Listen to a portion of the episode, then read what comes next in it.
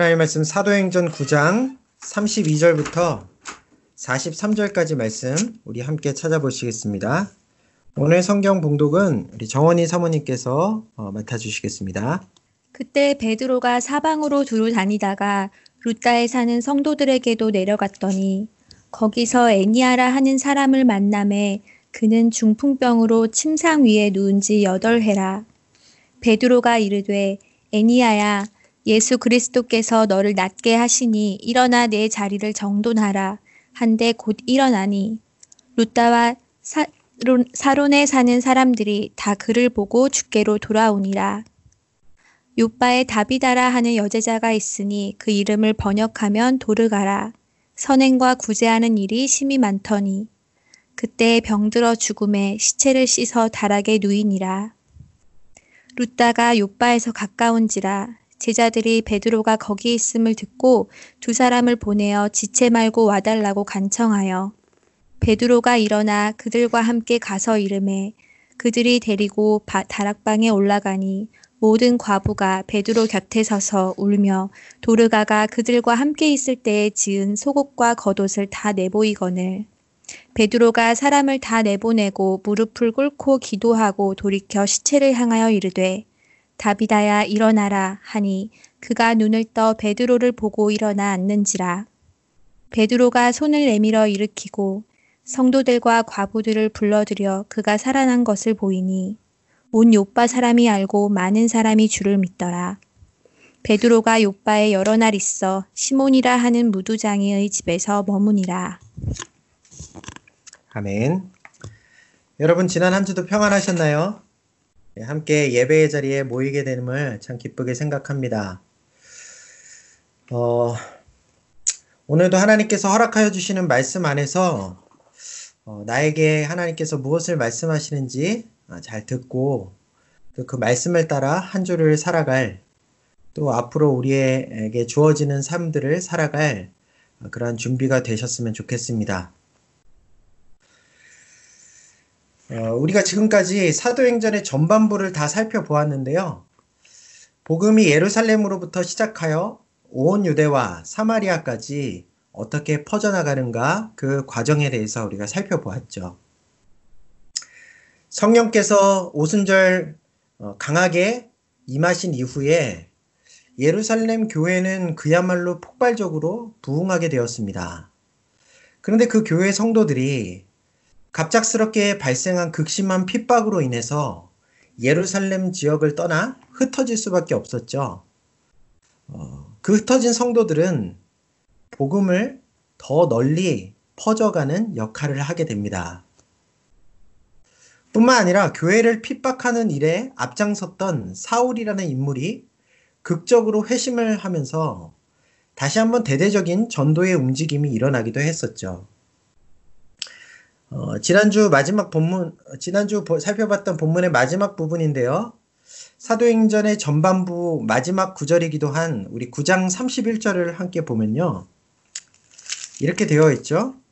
그리하여 온 유대와 갈릴리아와 사마리아 교회가 평안하여 든든히 서가고 주를 경외함과 성령의 위로로 진행하여 수가 더 많아지니라. 네. 이 사도행전 전반부에 우리가 살펴봤던 모든 과정을 통해서 결국 온 유대와 갈릴리와 사마리아 지역에 교회가 세워지고 부흥해 갔다. 이것이 사도행전 전반부의 결론입니다. 근데 여러분, 예수님께서 승천하실 때 제자들에게 주셨던 그 말씀에 비춰본다면요. 이제 남은 것은 복음의 지경이 더욱 넓혀져서 땅 끝까지 예수님의 이름이 증거되는 일, 즉 복음이 이스라엘 땅을 경계를 벗어나 이방 지역에까지 전파되는 일만 남아 남게 됩니다. 왜냐하면 예수님께서 제자들에게 너희에게 성령이 임하시면 너희가 권능을 받고 예루살렘과 온 유대와 사마리아와 땅 끝까지 이르러 내 증인이 되리라 이렇게 말씀하셨기 때문이죠.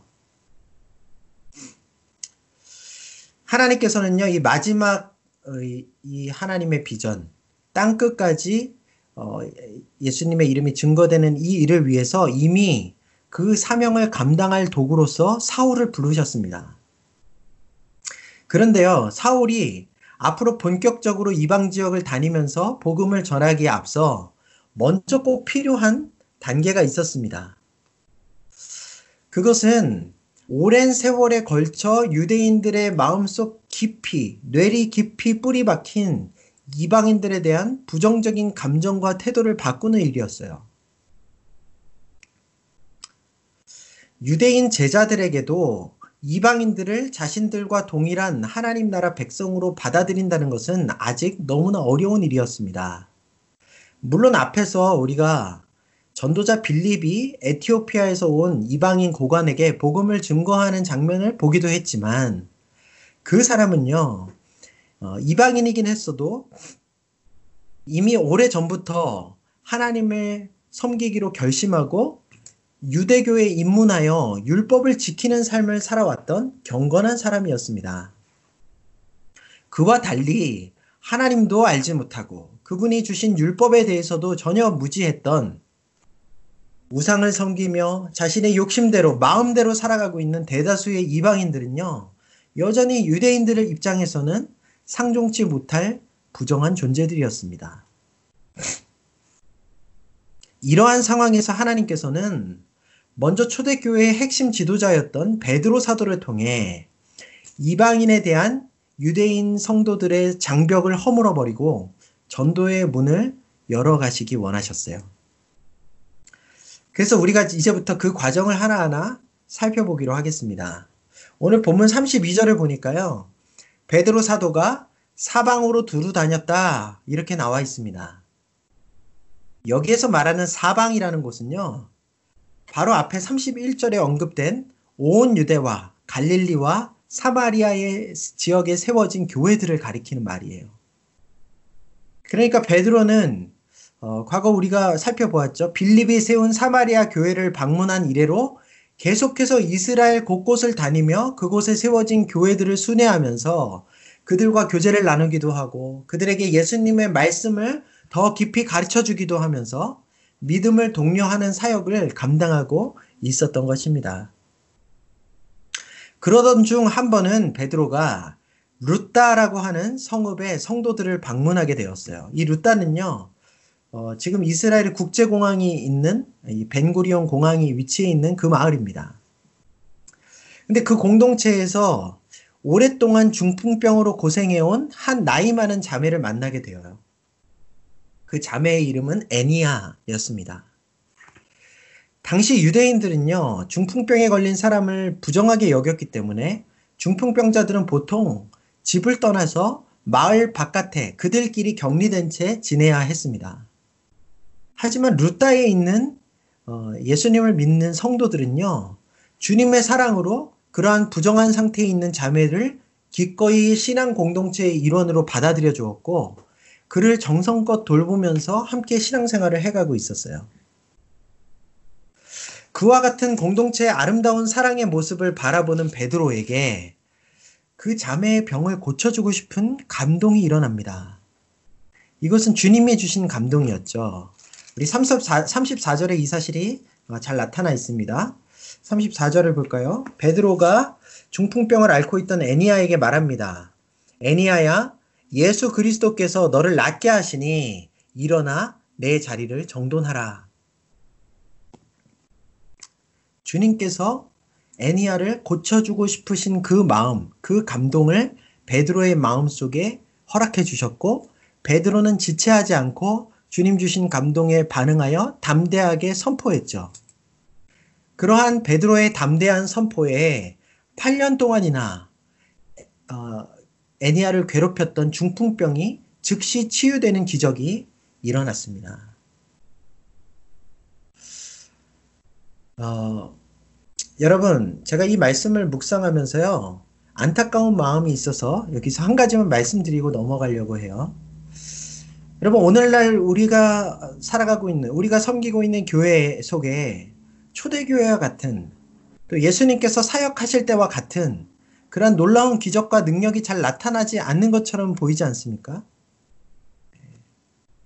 하지만 여러분, 하나님의 능력이 변한 것이 아니에요. 그때나 지금이나 하나님의 능력은 변함이 없으십니다. 전능하신 하나님은 지금도 살아계십니다. 주님께서는요, 능히 모든 병을 치료하실 수 있으시고요. 또 당신의 영광을 위해 어떠한 놀라운 기적도 일으키실 수 있습니다. 문제는요, 우리에게 있어요. 우리에게 두 가지가 없습니다. 첫 번째, 우리에게 뜨거운 사랑이 부족합니다. 은사와 능력은요, 영혼을 섬기기 위해 하나님께서 선물로 주시는 거예요. 따라서 하나님의 마음으로 영혼을 깊이 사랑하고 그를 위해 애, 안타까워하며 섬길 때에라야 우리에게 주신 은사와 능력이 강하게 발휘가 될 수 있는 겁니다. 애니아가 치유받기까지 루타 성도들의 헌신적인 사랑이 있었기에 그 사랑에 감격하여 주님께서 이 치유의 기적을 이 공동체에 선물로 허락하여 주신 것이죠. 주님께서, 예수님께서 이 세상에서 수많은 병자들을 고쳐 주실 때도요, 주님의 그 치유 사역의 근원은, 동기는 그 한 영혼 한 영혼을 향한, 한 영혼을 향한 뜨거운 사랑에서였습니다. 여러분, 그것은요, 우리 복음서를 잘 읽어보면 어, 주님 앞에 찾아왔던 병자들 한 사람 한 사람을 예수님께서 어떻게 사랑으로 어, 따뜻하게 맞아주시고 그들을 어루만져 주셨는지 그러한 장면들에서 잘 드러나 있습니다. 여러분 이 뜨거운 사랑이 회복되어야 주님의 능력과 기적이 오늘날 교회 공동체 안에 되살아나게 될 줄을 믿습니다. 두 번째 우리에게 없는 것, 우리가 변한 것은요. 초대교회와 다르게 우리가 변한 것은요. 주님께서 순간순간 주시는 감동에 순종하는 믿음이에요. 우리는 오늘날 그런 믿음을 많이 잃어버렸습니다. 치유나 기적은요, 아무 때나 일어나는 것이 아닙니다. 하나님께서 그 능력을 일으키시는 주체이시기 때문에 하나님께서 원하실 때 그러한 일이, 일이 일어나게 되는 거예요. 그런데요, 주님께서는 그러한 기적 같은 일들을 일으키시기 전에 대부분의 경우 누군가에게 감동을 주십니다. 그 감동을 받은 사람이 순종하여 하나님께로부터 받은 메시지를 선포하거나 또 지시하신 행동, 행, 지시하신 일들을 행동으로 옮길 때 병이 낫기도 하고 놀라운 일들이 일어나기도 하는 것이죠. 오늘 베드로가 어, 성령의 감동에 즉각적으로 순종하여 애니아라 애니아야 어, 예수 그리스도께서 너를 낫게 하시니 일어나라 너의 자리를 정돈하라 그렇게 담대하게 선포했던 것처럼 말입니다. 여러분 베드로는요 이미 오랜 세월에 걸쳐 성령님께서 주시는 감동에 즉각적으로 순종하는 훈련을 받아왔어요. 그렇기 때문에 이러한 기적을 일으키는 주님의 도구로 쓰임 받을 수 있었던 것이죠. 그러므로 우리 모두에게도 이러한 훈련들이 필요합니다. 여러분 지금부터라도 성령님께서 주시는 감동을 따르는 훈련을 시작하시기를 바래요. 저는 잘 모르지만 지금까지 여러분들이 신앙생활을 해 오면서 이러한 주님께서 주시는 강력한 감동을 느끼셨 느끼신 분들이 분명히 계시다고 생각합니다.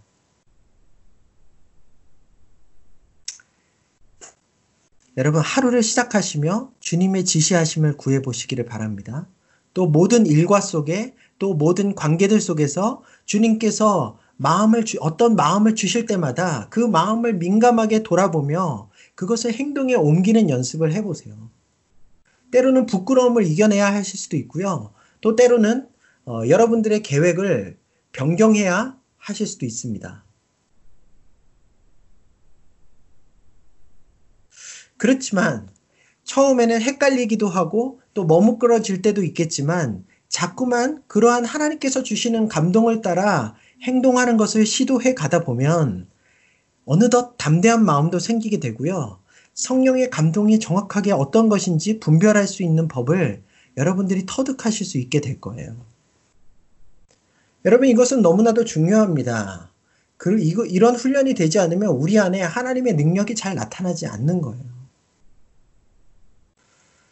여러분, 주님께서는 우리에게도 이 성경의 시대와 다름없는 놀라운 기적과 같은 능력들을 일으켜 주시기를 원하시고 그것을 통해 하나님의 나라 영광을 드러내는 공동체, 하나님의 영광을 드러내는 어, 한 개인 한 개인이 되시기를 원하고 계세요.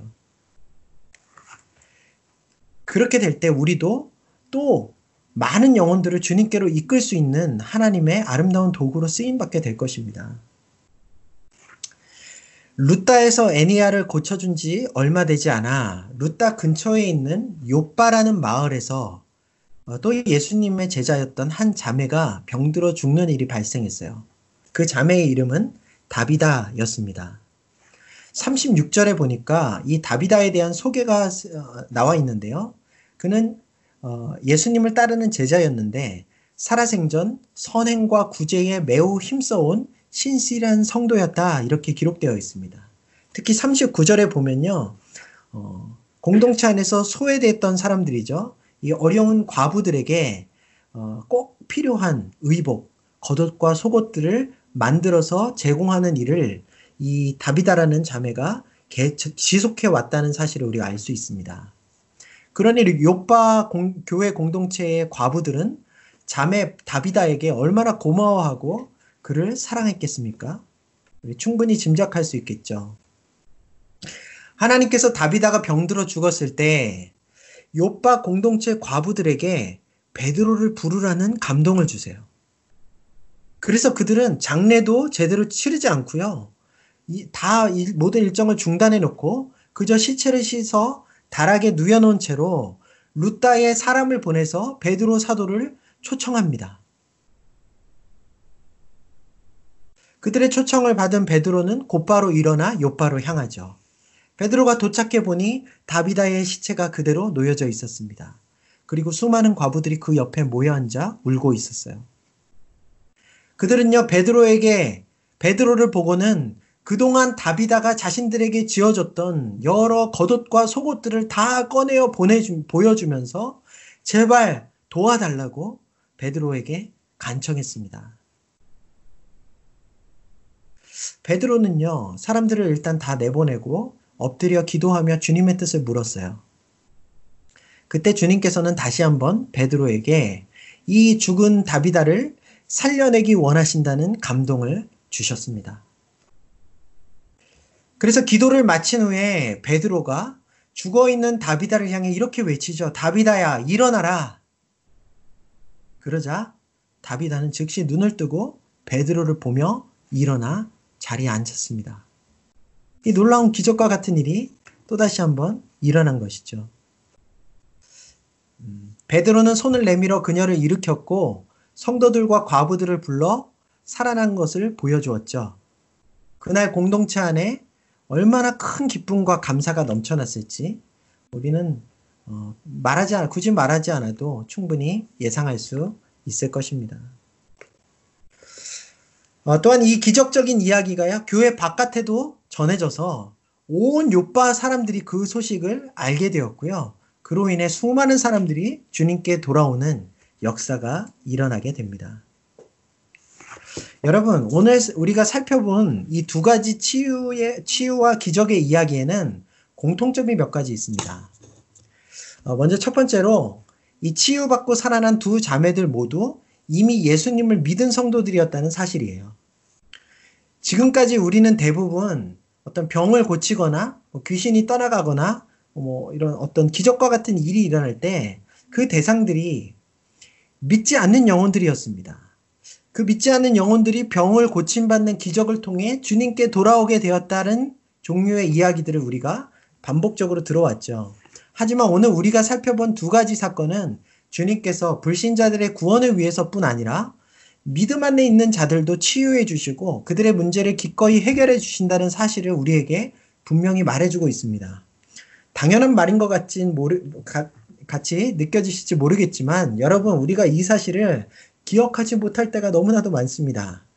사랑하는 여성도 여러분, 주님께서는요, 우리를 구원해 놓으신 후에 이제는 너희가 알아서 열심히 신앙생활하며 나를 위해 헌신하라고 강요만 하시는 그런 분이 아니십니다. 우리가요, 주님을 위해 무언가를 행하는 것도 신앙생활에 있어서 매우 중요한 부분이지만 또 한 가지 빼놓지 않아야 될 것은 우리가 주님 안에서 그분이 주신 회복을 온전히 누려가는 것이에요. 이것도 분명한 우리를 향하신 하나님의 뜻과 계획입니다.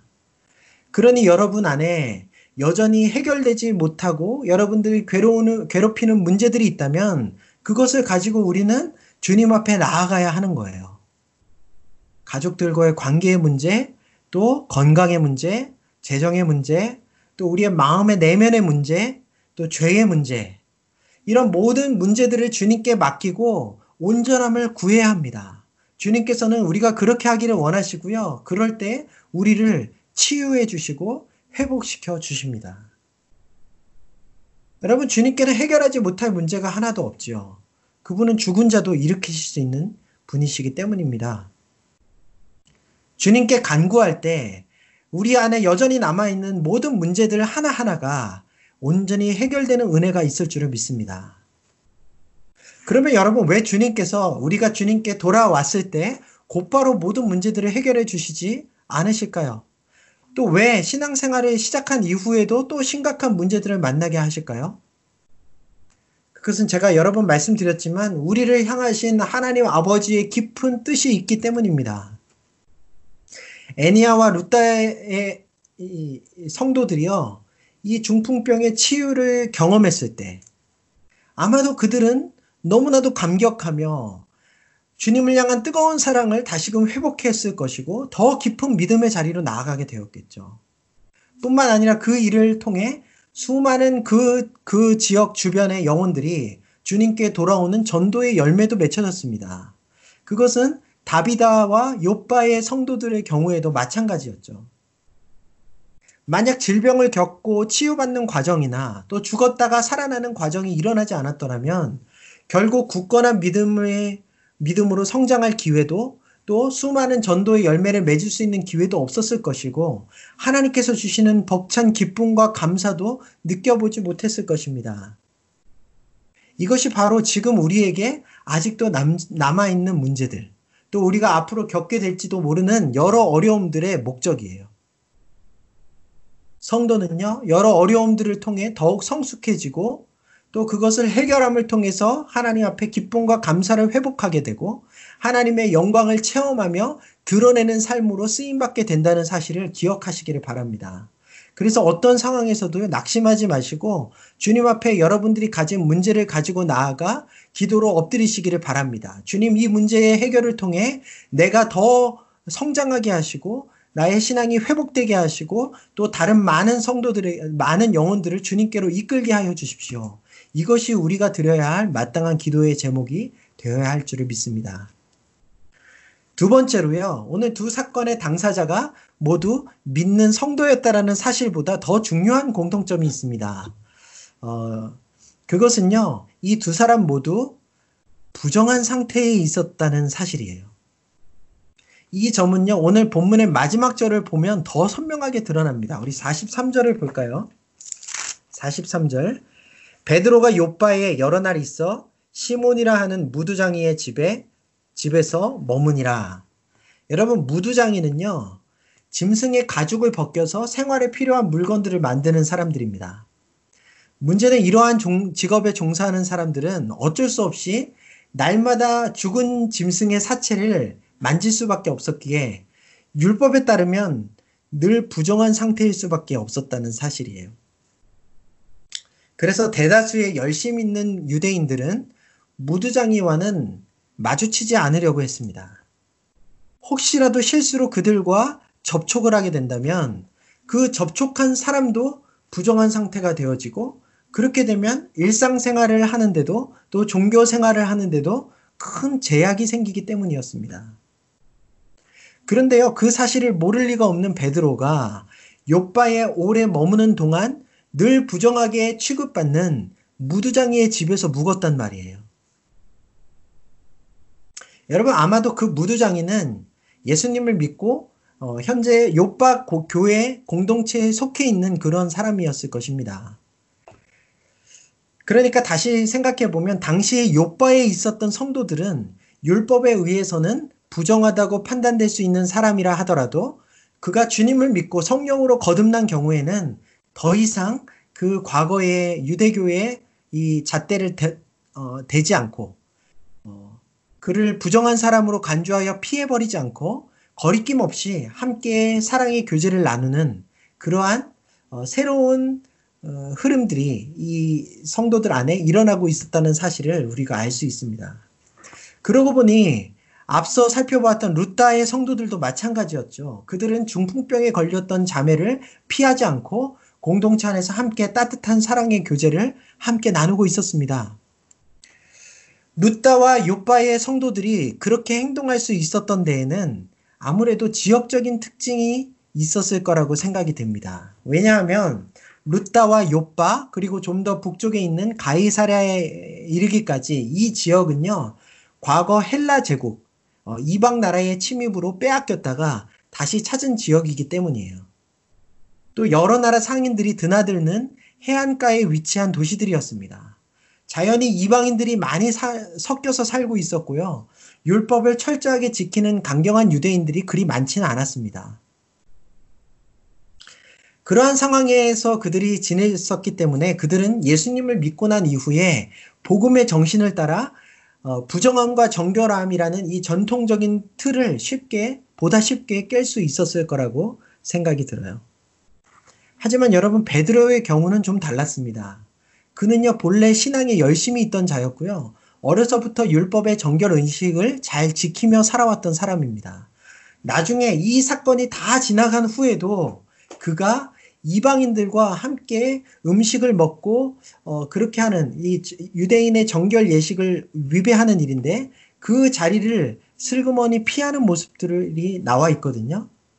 그러니까 이미 베드로 안에 이 유대교의 전통적인 어, 정결 관념이 얼마나 뼛속 깊이 박혀 있었는지를 우리가 알 수 있습니다. 그는 예수님을 따라다니며 전통적인 유대의 정결 관념에 도전하시는 예수님의 모습을 많이 지켜보았어요. 하지만 그럼에도 불구하고 여전히 그의 내면에 깊이 자리 잡고 있었던 정결 의식이 한 번에 다 사라지지는 못했던 것입니다. 그의 주변에는 여전히 정결 의식을 철저히 지키고 있는 수많은 정통 유대인들이 있었는데 그것은 그리스도인이나 그리스도인이 아니나 마찬가지였습니다. 교회 안에도 교회 밖에도 그의 주변에는 정결관념을 뚜렷하게 가지고 있고 여전히 그것을 철저히 지키고 있는 사람들이 포진해 있었어요. 주님께서는 그런 베드로를 이제 바꿔가려고 하십니다. 처음에 여러분 베드로가 사마리아 지역에 들어가면서 이러한 틀이 조금은 깨졌겠죠. 유대인들이 사마리아인들에게 장벽을 세워놓고 있었던 것은 바로 이 정결 관념 때문이었습니다. 그 이후에 유대 곳곳을 순회하면서 베드로는 정결법에 대해서 조금씩 유연한 태도를 어, 자기도 모르게 가져가게 되었을 거예요. 특히 이제 앞으로 부정함의 끝이라고 할 수 있는 이방인들과 만나야 하는 일을 앞두고 주님께서는 베드로를 계속해서 정결함에 대해 고민할 수밖에 없는 상황으로 몰고 가고 계시는 겁니다. 눈앞에서 이 애니아라는 중풍병자를 마주 대했을 때 베드로의 마음속에 자기도 모르는 불편한 마음이 생겼겠죠. 중풍병자와 스스럼 없이 함께 지내고 있는 어, 함께 그를 어루만지고 있는 성도들의 모습이 상당히 어색하고 불편하게 느껴졌을지도 모릅니다. 하지만 주님께서 감동을 주시고 그의 병을 깨끗하게 고쳐주시는 그 체험을 하면서 아마 베드로는 자신의 모습을 돌아볼 수밖에 없었을 거예요. 여러분 다비다의 경우는 어떠했습니까?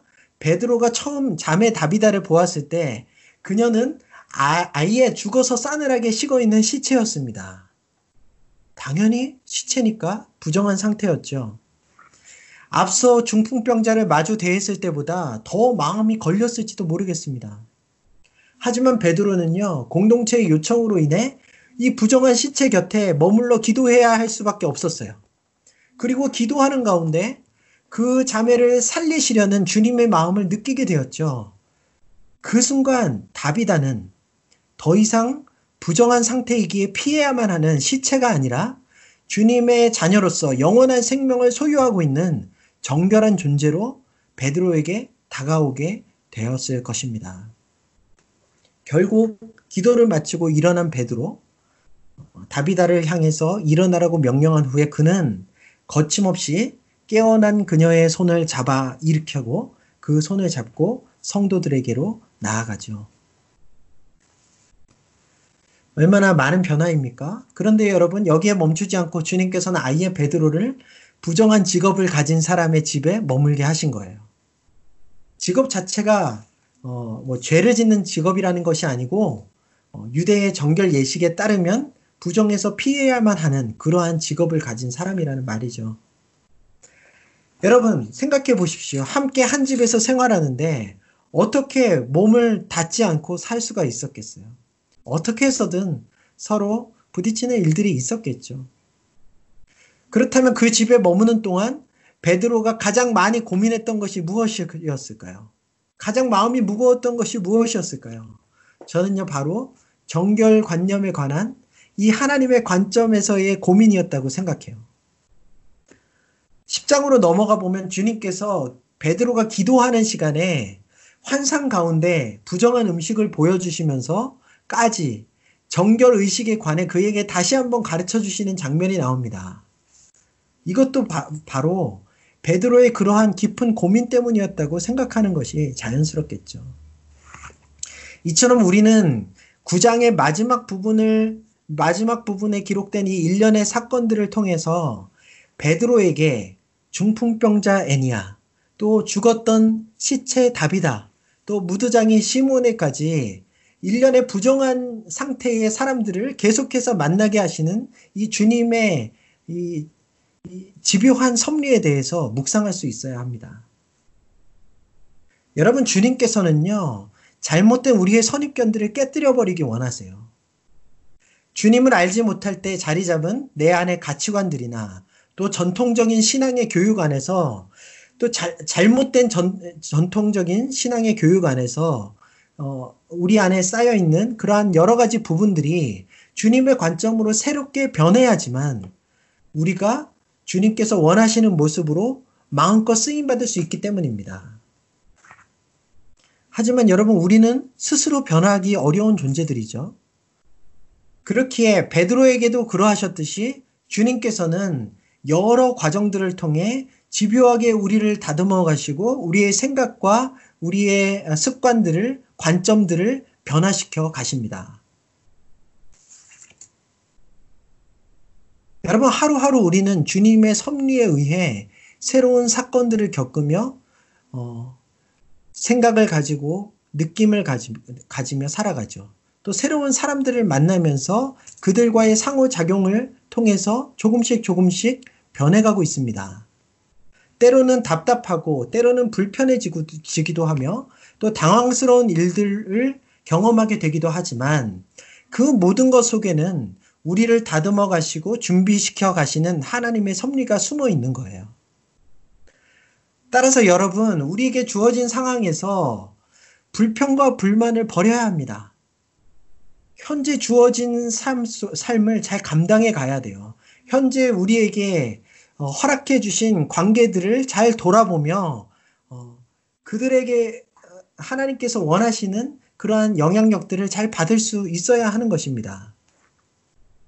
우리 스스로의 지혜나 예상으로 앞으로의, 앞으로의 길을 정해 놓는다거나 아니면 내 구미에 맞는 사람들과만 살아가기 위해 노력하는 어, 그런 노력은 잘못된 모습입니다. 이미 우리의 삶은 주님의 선하신 실수 없는 계획하심 속에 있다는 사실을 여러분 꼭 잊지 마시기를 바래요. 그렇다면 가장 지혜로운 신앙인의 모습은요. 지금 주님께서 허락하신 상황과 환경 속에서 주님께서 함께하게 하신 사람들과의 관계 속에서 보다 더 내가 주님이 기뻐하시는 모습으로 변화되고 다듬어져 가기 위해 기도하면서 주님의 가르침에 귀를 기울이는 모습일 것입니다. 저와 여러분이 어, 지금도 겪고 있는 삶의 문제들, 그리고 하루하루 살아가며 느끼고 고민하는 모든 것들은요, 단지 여러분 개인만을 위한 것이 아니에요. 오늘 베드로가 자신의 굳어져 있는 잘못된 정결관념을 결국 깨뜨리고 완전한 하나님의 관점을 얻게 된 이후에야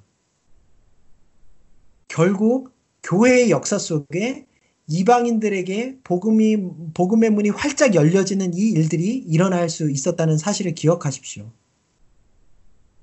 그러니 우리의 사소한 하나의 잘못된 선입견들이 깨뜨려지는 것은 하나님 나라를 위해서도 꼭 필요한 과정이 되는 것입니다. 여러분, 그러므로 지금 현재 주어진 이 시간들을 하나님 안에서 소중하게 생각하시고 주님의 인도하심을 잘 받아가실 수 있기를 바랍니다. 무엇이 잘못된 생각인지, 무엇이 하나님께서 기뻐하시지 않는 모습들인지를 하나하나 물으시고 돌아보시고 어, 기꺼이 그 자리에서 변화되는 그러한 노력들을 해나가셨으면 좋겠어요. 주님께서 도와주시고 우리를 그러한 상황으로 이끌어 가시는, 가실 줄을 믿습니다. 믿음 안에서의 저와 여러분들이 만나게 된 것들, 또 우리의 각 형제 자매들이 서로 함께 기도하고 함께 대화하고 여러 가지 사건들을 겪어 나가고 있는 것들도 다 주님의 섭리 안에 있습니다. 예기치 못한 지금 코로나 상황들 속에서 이렇게 오랫동안 격리되고 함께 모여서 예배할 수 없는 이러한 모든 시간들도요. 주님의 섭리라는 사실을 생각하고 바라본다면 거기에 의미가 있고 기대감이 생겨날 수 있고 감사의 제목들이 발견될 수 있는 줄을 믿습니다. 사랑하는 뉴캐슬 드림의 교회 형제 자매님들 모두가 이처럼 베드, 베드로, 베드로처럼 섬세한 성령님의 감동에 순종하며 또 하나님의 나라를 경험해 가실 뿐 아니라 하루하루 삶 속에서 주님의 원하시는 모습들로 잘 변해 가셔서 하나님 나라를 위해 아름답게 쓰임 받고 주님의 영광을 드러낼 수 있기를 바라며 축복드립니다. 여러분 이 시간에 우리 함께 말씀 가지고 기도하는 시간 가졌으면 좋겠습니다. 어, 하나님의 능력과 기적은요 사랑 안에서 나타납니다. 공동체의 형제 자매들을 또 주변에 맡겨주신 영혼들을 더욱 사랑하며 섬기는 가운데 주님의 치유와 기적들을 경험해 갈 수 있는 우리가 되게 해달라고 이 시간 기도했으면 좋겠습니다. 또 한 가지 하나님의 능력과 기적은요 어, 성령님의 감동에 순종할 때 일어나는 거예요. 우리 성령님의 감동에 어, 우리의 한 사람 한 사람이 민감할 수 있게 해달라고 기도합시다. 또 그분이 주시는 감동에 순종할 수 있는 담대함과 믿음을 허락해달라고 기도했으면 좋겠습니다. 또 한 가지 기도할 것은 이 시간 주님을 믿고 있지만 여전히 나를 힘들게 하는 문제들이 다 있을 텐데 그것을 주님 앞에 내어 맡기며 온전한 회복을 구하는 기도를 드렸으면 좋겠어요. 부부 관계든지 자녀와의 관계, 건강의 문제, 마음의 이, 이 질병들 또 어떤 문제이든지 간에 주님께서 치유하여 주시고 온전케 하여 주셔서 주님의 뜻을 이루게 해달라고 기도합시다. 마지막으로요. 오늘 우리에게 주신 모든 상황들을 통해서 우리를 다듬으시고 당신의 기뻐하시는 모습으로 변화시켜 가시는 주님께 감사의 기도를 드렸으면 좋겠어요. 우리에게 허락해 주신 가정, 또 학업, 또 직장, 여러 관계들 어, 뿐만 아니라 예기치 않은 사건들까지도 사용하시는 주님을 신뢰하시고 더 이상 짜증내거나 불평과 불만으로 반응하지 않고 기도하며 주님의 뜻을 구하겠노라고 다짐하는 기도 이 시간에 함께 드렸으면 좋겠습니다. 우리 말씀 가지고 한번 기도하겠습니다. 좋으신 주님 감사합니다. 우리를 주님께서 은혜로 불러주셨지만 여전히 우리 안에는 부족함이 있고 깨뜨려져야 할 선입견들이 있음을 고백합니다. 주님 오늘 사도행전의 후반부를 시작해가며 어, 이방인들을 향한 유대인들의 다쳤던 마음들을 활짝 여시기 위해 어, 주님께서 사랑하시는 사도 베드로를 집요하게 주님께서 몰아가시는 과정들을 우리가 살펴보았습니다. 주님, 우리에게도 주님 보시기에 합당치 않은 굳어져 있는 관습들이나 또는 우리의 자신의 잘못된 생각과 가치관들이 있다면 또 선입견들이 있다면 주님 그 모든 것들을 철저하게 깨뜨려 주시고 그래서 하나님께서 귀하게 쓰임, 쓰시는 사용하실 수 있는 그러한 존재로 다듬어 주시기를 소원합니다. 하나님 아버지 음, 우리에게 허락하신 하루하루의 삶에 감사할 수 있기를 원합니다. 주님께서 어, 정말 깊으시고 선하신 섭리 안에서 우리에게 허락하여 주시는 그러한 어, 숙명적인 상황임을 잘 기억하게 하여 주셔서 불망하고 원망하고 짜증을 내는 것이 아니라 하나님 앞에 감사하며 정말 그 상황을 통하여서 하나님 앞에 더욱더 다름, 다듬어지기를 소원하는 그렇게 열심히 어, 감사함으로 우리에게 주어진 삶을 살아내는 저희들 될 수 있도록 은혜 베풀어 주시옵소서. 하나님 아버지 우리 교회 공동체 안에 하나님의 치유와 능력의 그런 기적의 역사들이 나타날 수 있기를 소원합니다. 우리 안에 뜨거운 사랑을 허락하여 주시고 또한 하나님의 순간적인 감동에 순종할 수 있는 그런 믿음의 훈련을 허락하여 주셔서 아버지 정말 초대교회와 같고 또 성경에 시- 기록된 어, 믿음의 사람들의 모습과 어, 똑같은 그러한 하나님 나라의 능력을 경험하며 살아가는 저희들 다 될 수 있도록 은혜 베풀어 주시기를 소원합니다. 하나님 아버지 오늘도 말씀을 주시니 감사합니다. 이번 한 주 주님 안에서 새롭게 우리의 삶을 돌아보게 하여 주시고 주님과 호흡하며 하나님께서 주시는 하나님의 말씀에 잘 어, 귀를 기울일 수 있는 우리가 될 수 있도록 주님께서 우리를 붙드시고 동행하여 주시옵소서 감사드리며 모든 말씀 예수 그리스도의 이름으로 기도합니다. 아멘.